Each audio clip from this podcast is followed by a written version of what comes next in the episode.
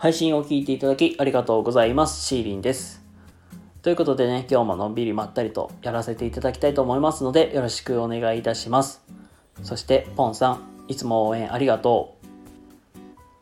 う。はい、どうもこんばんは、シーリンでございます。ということでね、今日ものんびりまったりとやらせていただきたいと思います。えー、今日はですね、えっ、ー、と、機能や、えー、性能を追求しすぎない方がいいよと、まあ、そういう話をしていきたいと思います。まあ、機能とか性能ね。あのー、例えば携帯電話もそうだし、デジカメとかいろいろあるけどさ、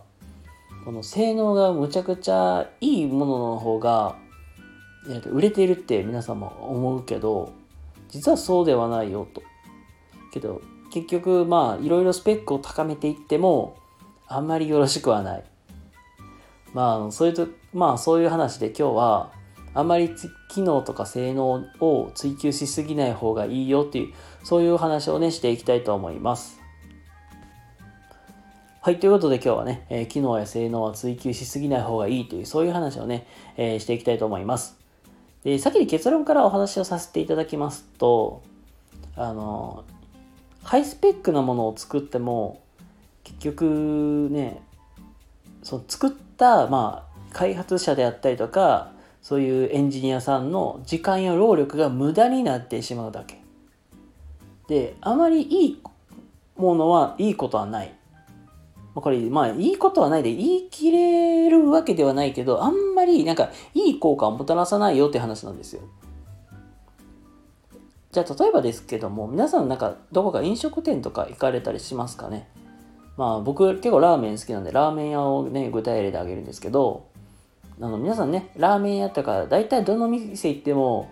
まあ大体美味しいじゃないですか。まあシューというやったらなんか味の好みがあるからあここのお店のスープ苦手とかね言う人もいるんやけどまあ大体以外どのお店に行っても美味しいものが出ると。じゃあうん90 7点のまクオリティのものと98点のクオリティのものを出された場合じゃあこれをじゃあどちらのラーメンが美味しいか比べてくださいって言われたらこの1点の差って見極めることって皆さん難しいですよね。あのだって僕らはさ結局なんか、うん、職職人さんじゃないからどうとも言えないしこの1点の差っていうのをなんだろうって探すの難しいですよね。まだね、まだ60点から97点になってさ、それどれが一番美味しいラーメンですかって、で、ね、比べるのは簡単ですけども、この1点の差ってね、なかなか難しいんですよ。はい。なので、えー、まあ結局、まあ使っているユーザーさんとかお客さんのが、まあ、結局この1点の差を見極めるっていうのは見極める目自体はないんですよ。はい、なのであまりその1点にこだわりすぎない方がいい。まあ、これこそやっぱり職人気質っていうところもあってあの何て言うかなもっともっといいものを作りたいからっていうので多分もっと開発とかを開発であったりとかこういうのがどうですかとかいろいろ性能とかを高めていったりしてるけど結局高めていったところでじゃあそのなんか開発してる人たちの時間であったりお金っていうのを無駄にしてしまうだけになっちゃうんですよ。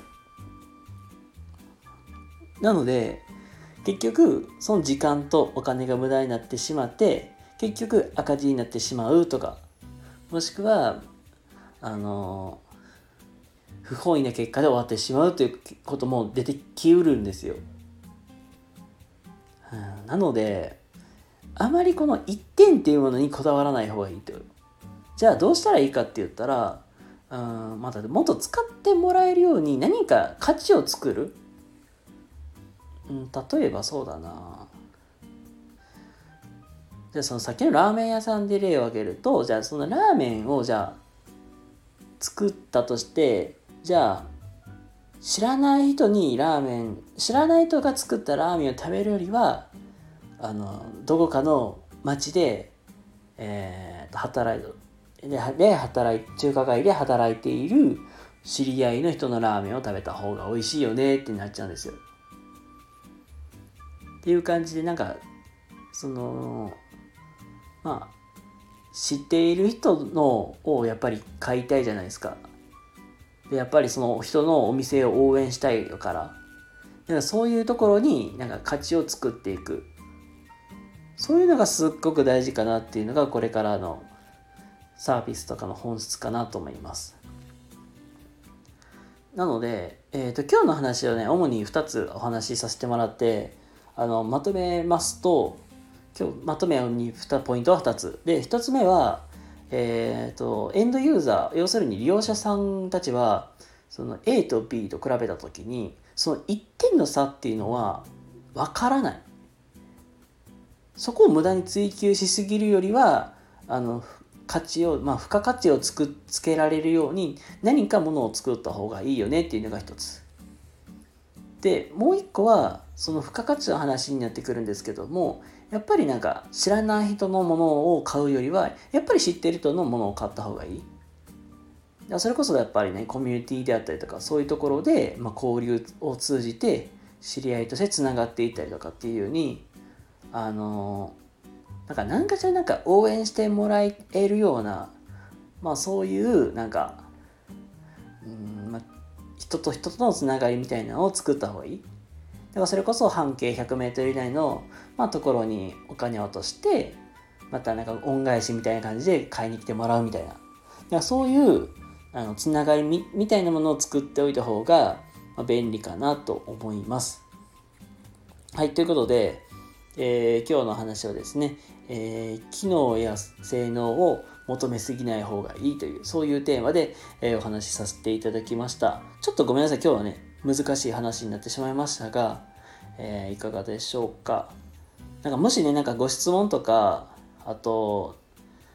ご意見とかご感想とかありましたらお気軽にコメントとかレターの方に入れていただけるととても嬉しいです。はい、ということで、えー、皆様、えー、今日も明日も素敵な一日をお過ごしください。シーリンでございました。